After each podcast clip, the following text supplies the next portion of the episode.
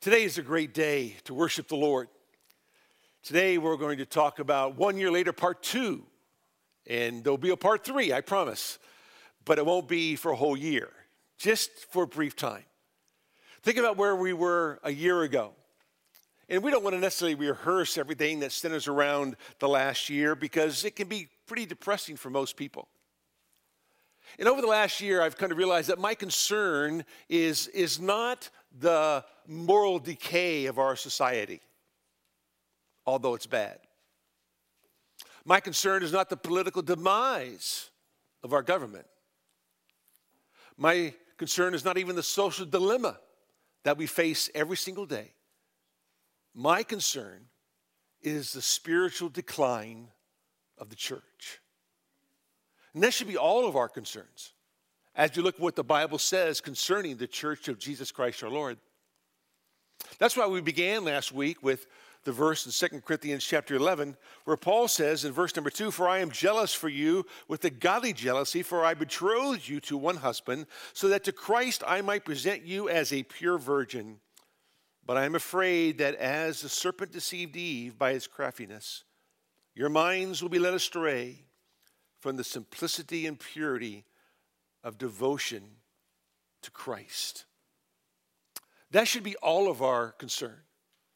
How easy we can be led astray from the simplicity and devotion and purity to our Lord. You know, our heart is deceitful as it is, so we can become very self deceived. But Satan is a, is a master deceiver. And so Paul's concern was that they not walk away or turn away or turn aside from those things in which they have learned. He's already said in chapter 10 that we're to take every thought captive to the obedience of Christ.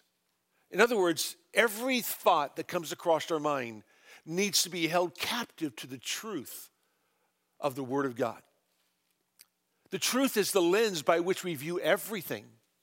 The scripture is the, is the microscope that we put everything under. That without the Word of God, we would be led astray so easily. And Paul was concerned about those in Corinth and how easily they could be deceived because Satan is so crafty, as Eve herself was deceived. And that we understand the words of our Lord. You know, the lack of discernment in the church is, is huge. In fact, it's probably the biggest problem in the church today. The church's inability to discern between right from wrong, good from evil, truth from error. And it's imperative that we understand that, as Paul said in Philippians, that he wants their love to abound in real knowledge and discernment. In other words, there's something about love that comes because you understand the God of love that allows you to be discerning concerning everything that comes your way. And that was Paul's concern for everyone. But to be led away from the simplicity and purity of devotion to Christ. Wow, he was concerned about their love for the Lord, their commitment to the Lord. Paul said, For to me to live is Christ and die is gain. Our whole lives are about the Christ. When, when you become a, a Christian, you die to self and you embrace the Lord of the universe. You're crucified with Christ. You've died to the flesh that you might live the life of Christ. That's what Christianity is all about. And Paul was concerned that their devotion to the Lord would begin to wane because they could so easily be deceived. If it was that way 2,000 years ago, it's even more so even today. And just look at the church, the landscape of America, and look what's taken place in the year 2020. It's given us a clearer vision as to the condition of the church the people that occupy the pews of churches all across the country. It helps us to see things from God's perspective. And that's how we want to view things. We want to see them from, from God's perspective, and we want Him to be able to lead us in, in the truth of the Lord. The psalmist said these words in Psalm 25. He says, To you, O Lord, I lift up my soul. O my God, in you I trust. Do not let me be ashamed. Do not let my enemies exult over me. Indeed, none of those who wait for you will be ashamed, and those who deal treacherously without cause will be ashamed. Make me know your ways, O Lord. Teach me your paths. Lead me in your truth and teach me. For you are the God of my salvation. For you I wait all the day. That's our prayer. Lord, teach me your truth. If you teach me your truth, you can lead me in the right way. I can follow the path of God, but I must know the truth of God. Truth is what matters more than anything on the planet, more than anything in the universe. It's all about the truth. Our God is the God of truth. He's given us His truth. The truth is incarnate, the truth is inspired, and we are to understand that truth inside and out. And God wants us to know His truth. So that's why we're looking at the church one year later. Because over the last year, we have had the opportunity to see the church for what it really is. And as time goes on, it'll become clearer and clearer as to the condition of the church in this country and around the world. So we began last week by, with point number one to tell you that we understand more about our church's perception of God.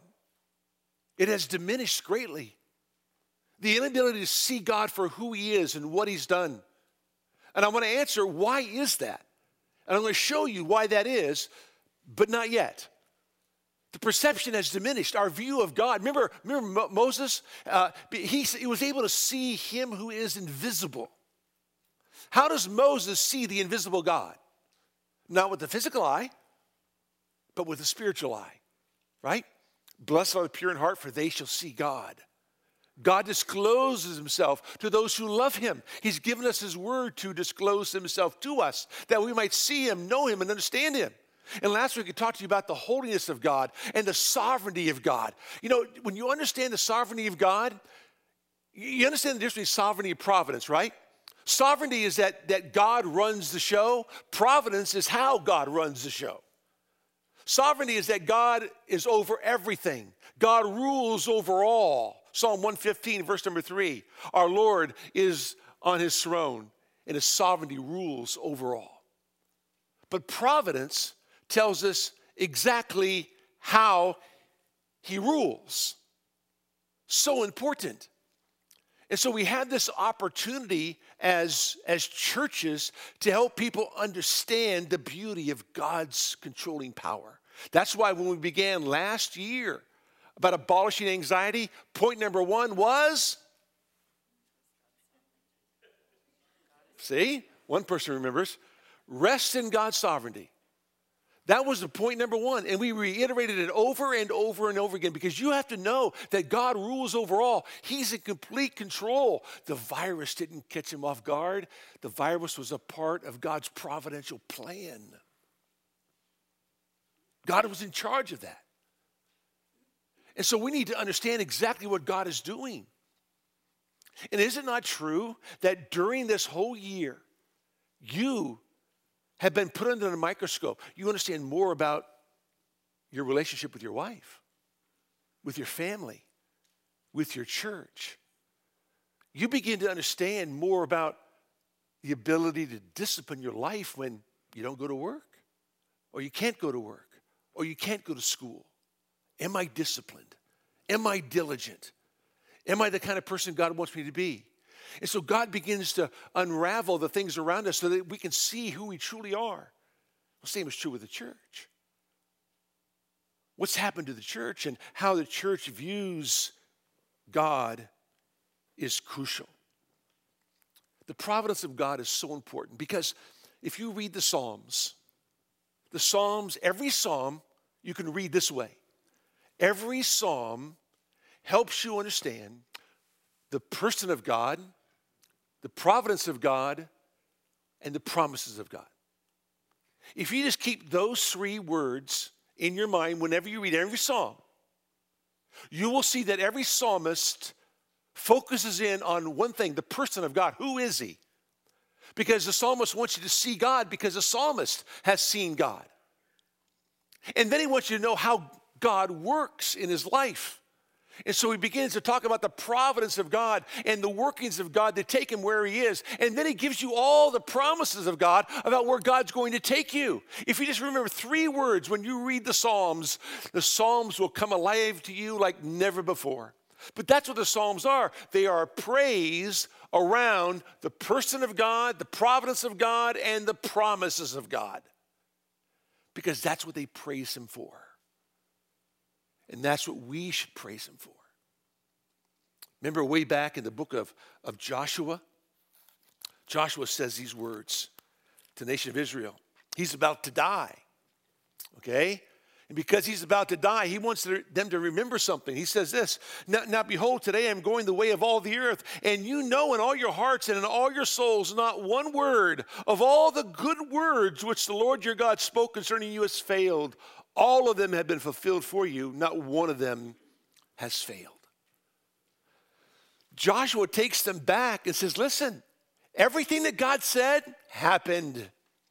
Just go back and review it. Just remember all the workings of God because He told you what He was going to do and He did it.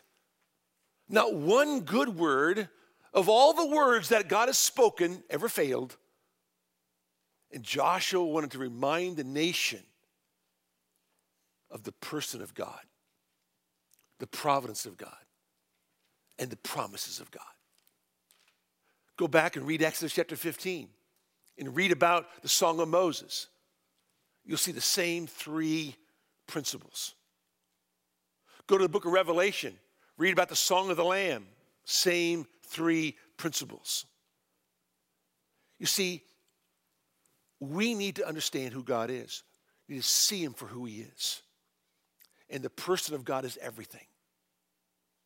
But in the church today, it seems like there has been a, a, a diminished capacity to see God in charge of everything, that God is holy, that God rules over all, that God is just, God makes no mistakes, that God's in complete control of everything. If you were able as a father to do one thing this year, it would be able to teach your children God's sovereignty. That God had a purpose and plan behind all the cancellations of your school year. That God had a purpose and plan as to why your father or your mother lost their job. That, that God had a, had a perfect, perfect plan that allowed us to, to stay home for as long as we did and to keep us locked up in our homes. As bad as it was to say, you know what? God had a plan behind all those things because God is sovereign. You see, as fathers, we need to be able to train our children in the ways of God to help them understand the truth of God. And, and this past year, we could not have a better opportunity to teach on the person and work of God than this past year. And I would trust that you would have taken full advantage of that. Same thing for the church. The church needs to see God in every situation. And yet, somehow, the church's perception of God has diminished. If it does, point number two, the adoration of God is depreciated. In other words, no longer do we honor God.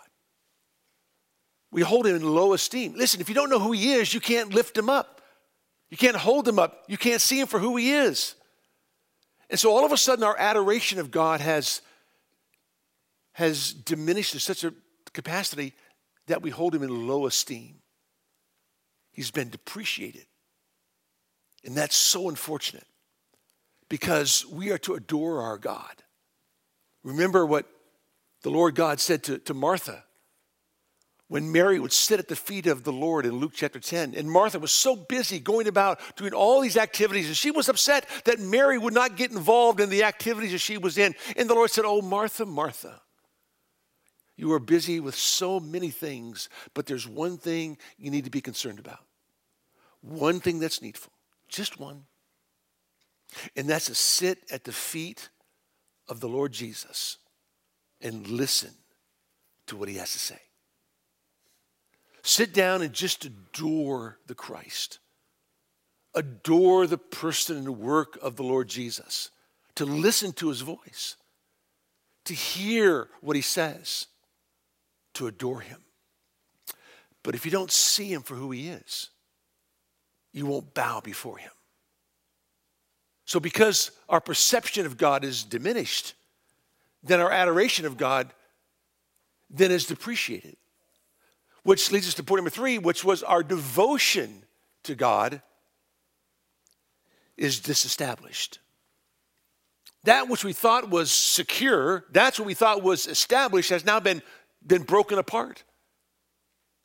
Our devotion to God is, is disestablished, it's been fractured. Because our adoration to God and our perception of God is not what it should be.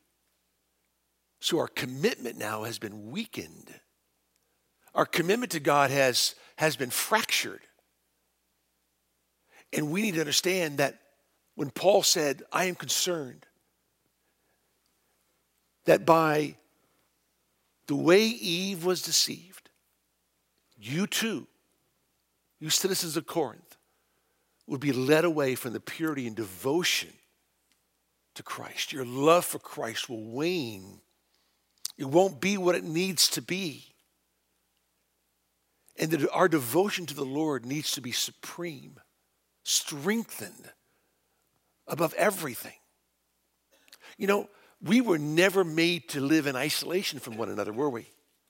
Go back to Genesis chapter 2, verse number 18. God said to Adam, It's not good for man to be alone. So God created who?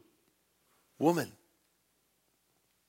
And in that creation of man and woman, becoming husband and wife, you begin to see the greatest picture in the world of the church. And Paul would use that relationship as a perfect example of the church. That husbands are to love their wives as Christ loves the church, who gave himself up for her. He sanctified her, he washed her, he cleansed her. Because in that relationship, in your marriage, the number one aspect as to why you are married is for a picture of Christ to the church. That's the number one reason you're married. If you understand that, everything else can be taken care of, everything else can be settled. Every relationship can be handled. But if you understand that your marriage is a picture of Christ's relationship to the church, then all of a sudden everything in the marriage just gets better and better and better because you want to portray Christ. And in that relationship is intimacy. In that relationship is oneness. And in that relationship becomes a picture of how God works within his church. We are relational beings meant not to live in isolation from one another, but to live in family, to live intimacy one with another, loving one another, serving one another, honoring one another, holding one another accountable, right? Because the day of our Lord is approaching. So when, when Paul says in Hebrews 10, don't forsake the assembling of yourselves together, why? Because the day of Christ is coming. As you see the day drawing near, as you see the time of Christ's appearance coming sooner and sooner and sooner, it's imperative that you come together.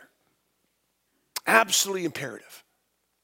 Paul says this or the writer of Hebrews says it. Some say it's Paul, some say it's not. I don't know who it is, but whoever the writer of Hebrews is says, look, 2,000 years ago, we're thinking Jesus is coming. You can't afford not to be together to worship the Lord. Well, same is true now, even more so, because now we see that day approaching even sooner than ever before. It's imperative. We need one another. We need to be together. and our devotion to Christ is, is exemplified in our devotion to one another, is it not? Sure, it is. I'm devoted to you because I'm devoted to my God. That was all last week. Let me give you point number four. Point number four is this, and that is our anticipation of God is now diluted. Our anticipation of God is now diluted. In other words, it's decreased. It has become so weak because we're no longer, as Paul said in Titus 2:13, looking for the blessed hope and the glorious appearing of our great God and Savior Jesus Christ. Or, as Paul said in Philippians 3, verse number 20, longing, eagerly awaiting the appearance of our Lord Jesus. Or as he said in his last letter, in 2 Timothy 4, verse number 8, he says that there's a crown of righteousness that's awaiting all those who love his appearing. There's something about the arrival of the Messiah that motivates the believer. But think about this our anticipation of his return has become so weakened, so diluted, that we don't even think about him coming again. How many times in this past week did you think, oh Lord Jesus, come quickly? When you woke up this morning, were you disappointed that you are still here? You should be, because you want to be home with the Lord. There's something about the bride that cannot wait to be with the bridegroom. There's something about the bride that anticipates the union between the bride and the bridegroom. And if you're here today and you don't live in anticipation of that, you might not be a part of the bride. Let's be honest. You might not be a part of the bride because, as the bride, you want to be with the bridegroom. So, Paul talks about the looking for the coming of the king, the longing for the coming of the king, the loving of the coming of the king. That should characterize every day of our lives. But unfortunately, it doesn't. And why is that? Because when you're satisfied with temporal things, you don't find the glories of heaven very compelling. And that's what's happened. We've become very satisfied with temporal things, but yet the riches are in heaven, the glories of heaven. I've noticed two things about true believers. And I want you to think about this. Two things that are characteristic of every true believer. Number one is that they never fear death below because of number two, they're always focused on life above. Think about that. They never fear death below Hebrews 2 14 and 15. The fear of death has now been removed because they're always focused on the life above. Let me tell you what Paul says Colossians chapter 3, verse number 1. Therefore, if you have been raised up with Christ, keep seeking the things above, where Christ is seated at the right hand of God. If you have been raised with him, if you've died to self, and you've been raised in the likeness of his resurrection, just keep seeking those things which are above. Don't stop seeking them, just keep seeking them. In other words, those who've been raised are already in the process of seeking those things which are above. He just wants to remind them, just keep seeking those things. Then he says this. That's where Christ is seated at the right hand of God. Set your mind on the things above, not on the things that are on the earth. For you have died, and your life is hidden with Christ in God. When Christ, who is our life, is revealed, then you also will be revealed with him in glory. Christ is our life.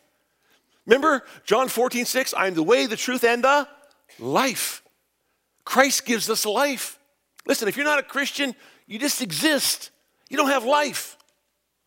If you're a Christian, you have life. Because Christ is life, and Christ is in you, that means you have Christ's life. The unbeliever just exists. They are dead in their trespasses and sins. They are walking zombies. That's what they are. But once they receive Christ and embrace Him, now they have true life. And Paul says, keep seeking those things which are above. Set your mind above. Why? Because you see, those who love the Lord are always focused on life above because when Christ, who is our life, appears, because that's who he is, he is our life, then we shall appear with him in glory. That's why the believer never fears death below because he's always focused on life above. How important is that? Is Christ your life? Have you affirmed the reality of the life of Christ? Have you affirmed the reality of his, of his existence? Have you, have you truly acknowledged his rule and reign in your life? If you have, he's your life. Have you appreciated truly all of his riches? Anticipating the riches of glory so important. But you see, if the perception of God is diminished, who He is and what He's done, and the adoration of God then is depreciated, and our devotion to our God then is wiped away. We no longer anticipate His coming again. It's like, a, it's like the downgrade of the church. It just falls, boom, boom, boom, boom, boom, boom, like domino effect. And the question comes for every one of us do we live in anticipation of the coming of the King? That should be the rule of thumb for every true believer. Because we're looking, longing, living in light of his return. We speak in light of his return. This is what motivates us to share Christ. He's coming again. Are you ready for his coming? It gives us the urgency to share Christ with other people. It motivates us to evangelize the lost, knowing that they might not ever see the arrival of the Messiah as Father, just as Judge. And Paul would say, knowing the terror of the Lord, we persuade men. Paul knew. He understood that that the Lord was coming again. So I ask you, what do you anticipate today, tomorrow, this week? Are you anticipating earthly things more than you're anticipating heavenly things? You know, when you're young, it's, it's difficult. My wife reminded me last night, she sat down next to me on our, on our bed. She says, Honey, do you know that you're seven years from 70? Hmm. That's one way of looking at it. Seven years from 70. But I said, Oh, honey, but I look like I'm 40. See, that's what you got to remember. She said, No, no, no, honey, you don't. You know? I said, But 70 is heavenly. And maybe I'll be in heaven when I'm 70. Who knows? But when you look at it that way, the older you get, heaven just seems more and more near and more and more beautiful. When you're young, you're always thinking, I got my whole life in front of me. I got my whole life. I got my education. I got my marriage. Got my children. Got my job. I'm just going to progress. I'm going to live forever. And I'm sitting on the beach yesterday with my wife thinking, wow, time is short. I'm almost done. I'm closer to 100 than I am to zero. Things are going by rapidly. And so when you think about that, more apt to think about glory than when you're younger. But the truth is still the truth. We live in anticipation of his coming again. But you can't do that if your devotion to Lord has begun to wane. And that happens because our adoration of God is so depreciated. And that's only because our perception of God has diminished as greatly as it has. And the question is, why is that? Ah, not yet, but I will tell you. I will tell you. Point number five is this very important. Our proclamation of God is despiritualized. Very important. Chosen my words very carefully. Our proclamation of God is despiritualized. In other words, there's a lot of preachers who talk about the gospel, they just don't preach the gospel.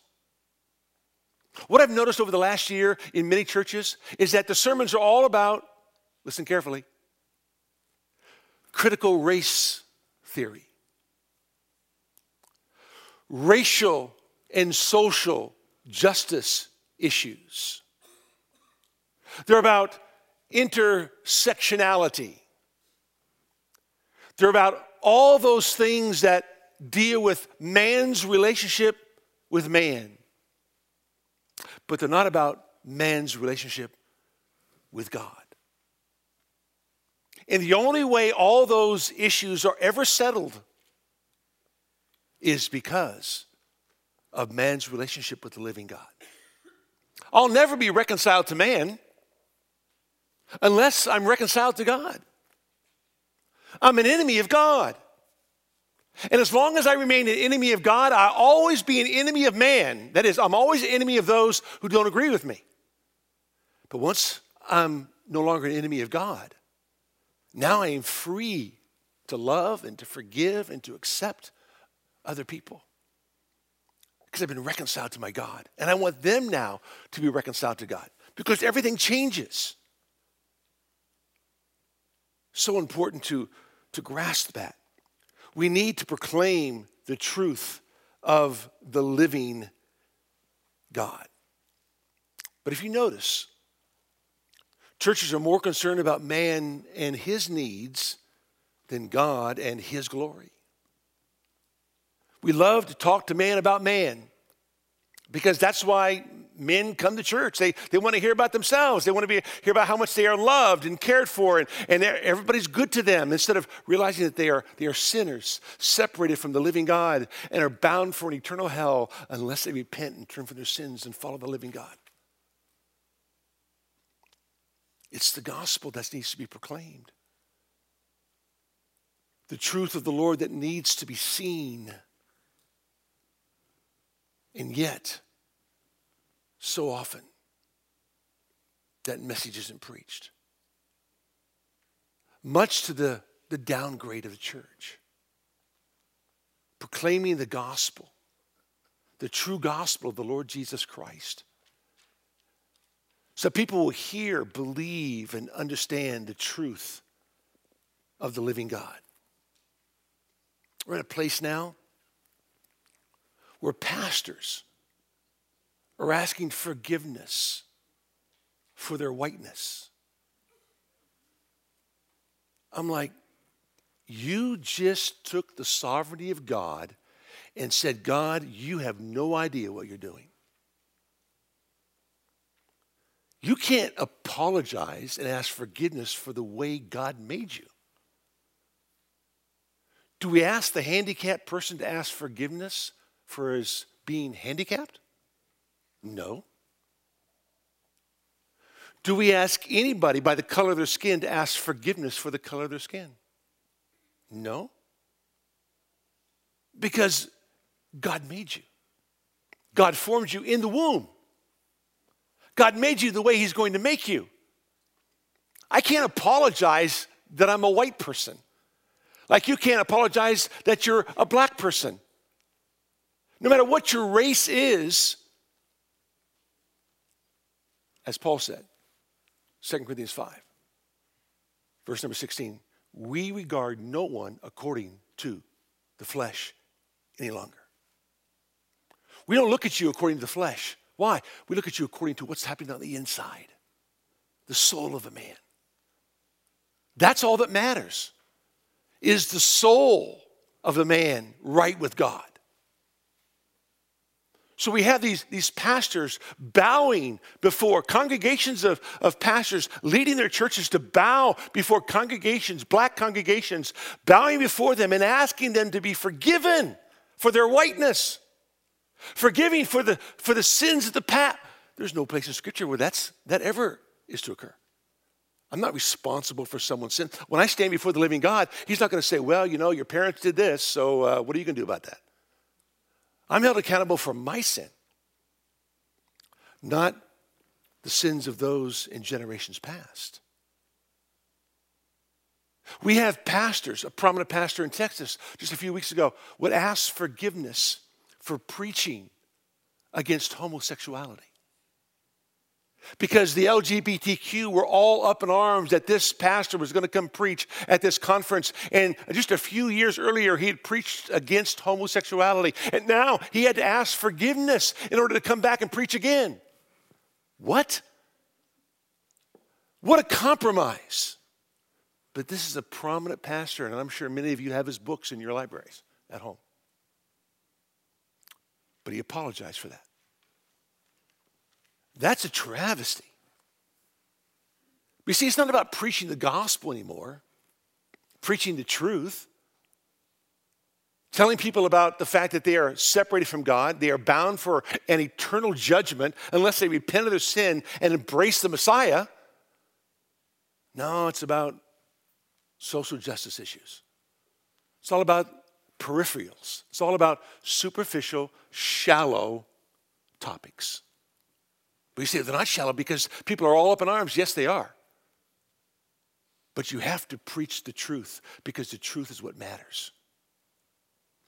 You have other pastors who come along and, and have made all these predictions. They made predictions in 2020 that, that, that Trump would be reelected. They made prophecies.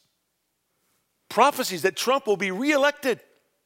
And then had to come back and ask forgiveness because their prophecy was wrong.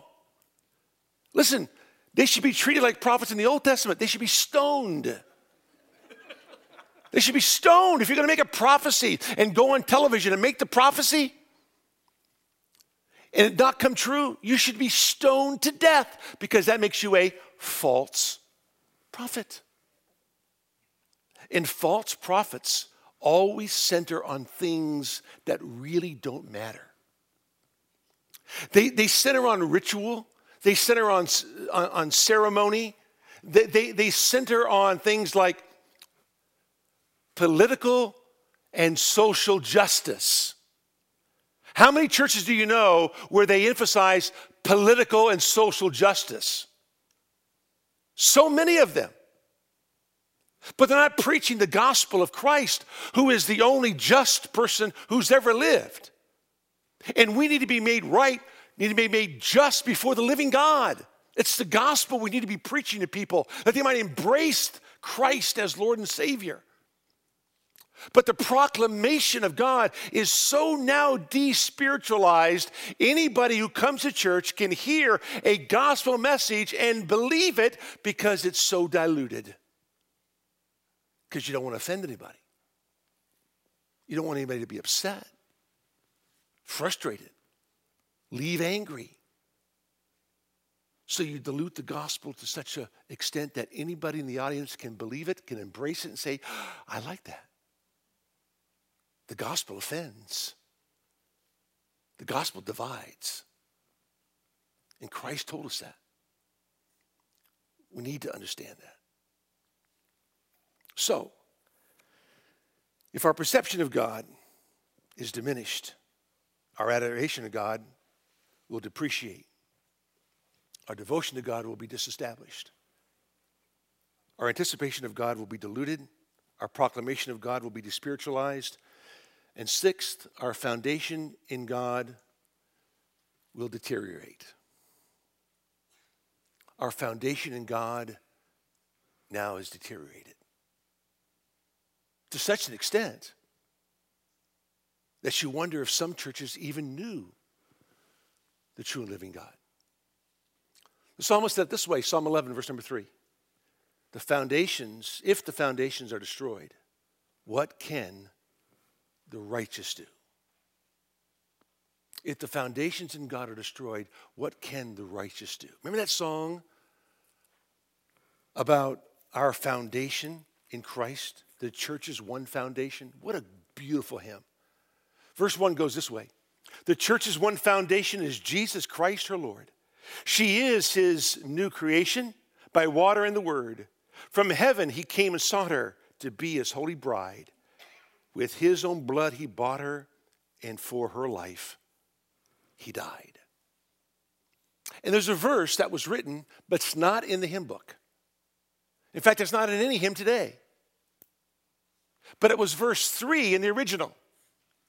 And it goes as follows The church shall never perish, her dear Lord to defend, to guide, sustain, and cherish is worth her to the end. Though there be those that hate her and false sons in her pale, against the foe or traitor, she ever shall prevail. What did the Lord say to Peter in Caesarea Philippi, there in the northern part of the land of Israel? Today it's called Banyas. There in the base of Mount Hermon, which is all solid stone. When he asked the question, Who do men say that I am? Well, some say you're Elijah, some say you're Moses.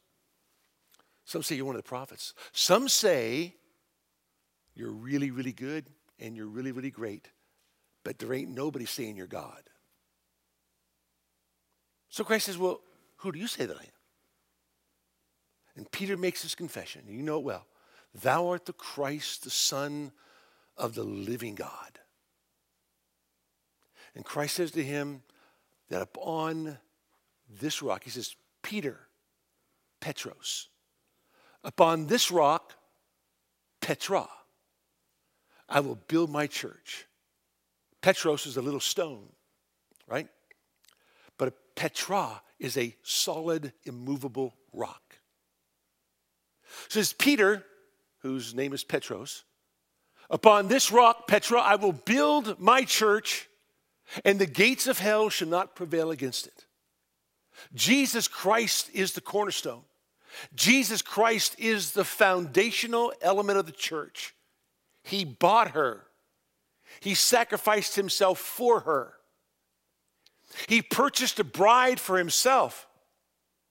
He was the lamb slain before the foundation of the world. There was a plan from eternity past that the Father would send His Son to purchase a bride for Himself. And that's exactly what happened. He is the foundation. And Christ says to Peter, This is the foundation. This is the, your confession now becomes the foundation of the church, the foundation on which everything hinges. It's Jesus Christ our Lord. And when it says in Acts chapter 2 that the, that, uh, excuse me, Ephesians chapter 2, that the church is built upon the foundation of the apostles and the prophets, that foundation is the confession that Peter made about the identity and the ministry of Jesus Christ our Lord. Thou art the Christ, the Son of the living God. That's our foundation. And that foundation is supreme. But all of a sudden, in the churches across our country, that foundation has, has deteriorated because Jesus Christ is no longer the theme. He's no longer the one put on display. He's no longer the one magnified. And they prove themselves not to be true churches, but false churches because Jesus Christ is irrelevant to them. But to us, He's everything, He's our life. We live in anticipation of His, of his coming again. We want him to arrive as soon as possible, before the sermon's over, if need be, so that he might come to take us home to be with him. And so we, we relish the opportunity to live for Christ. He is our foundation, He's everything. That's why Christ in Matthew chapter 7 said that these words of mine, he who hears the words that I am speaking and obeys them, is like a man who builds his house upon the rock. It's a foundational statement. If you hear the words that I'm giving to you and you obey them, You are building on solid stone, on solid rock, a foundation that is immovable. But if you hear the word and you don't obey them, then you're building on, on sand. And that sand will not hold. You will perish. You will fall. You will fall. And how great will be that fall when the winds come and the rain comes? The fall will be huge. Huge. And that's why over in, in Psalm 2, the Lord says these words. Verse 10 Now therefore, O kings, show discernment. Take warning, O judges of the earth. He is speaking to every political ruler that's ever lived, every monarch that's ever lived. O kings of the earth, O judges of the earth, if you have some position of authority, no matter where it may be, in whatever government you may reign, he says these words Worship the Lord with reverence and rejoice with trembling. You better fear me. You better fear me. Do homage to the Son, that he not become angry with you and perish in the way, for his wrath may soon be kindled. How blessed are all who take refuge in him. He is the rock, he's the foundation. Listen, O you judges, O you kings. Pay homage to the Son. Bow before him in submission. Honor only him because his wrath will soon be kindled. And if you are against him, you will perish. But how blessed are those who take refuge in him. That's what the church is to portray to everybody who lives. That we have a foundation in Christ our Lord. We settle with him and him only. And we live for him. But how is it that perception of God has so diminished? What has happened? Well, in two weeks, I will tell you. Because next week is Resurrection Sunday. And we're going to speak about the resurrection of Jesus Christ our Lord and celebrate the fact that he is the victor over sin, Satan, and death. Let me pray with you. Father, we thank you for today, the opportunity we have to worship only you. Our prayer, Lord, is that our minds be focused above and not below, that we would truly see you for who you are and worship you. We pray that we be a church that honors you, lives for you, whose foundation is secure and strong because of who you are. And we believe in you, whose devotion to you never wanes, never becomes weak, but is strong because, Lord, we see you for who you are and we worship only you in spirit and in truth. At the same time, Lord, we anticipate that you're soon coming again. And because you are, we proclaim the truth of God. So others will hear and believe and be a part of your glorious kingdom. Until that day, Lord, until that day when you come again, may we be found faithful. In Jesus' name we pray. Amen.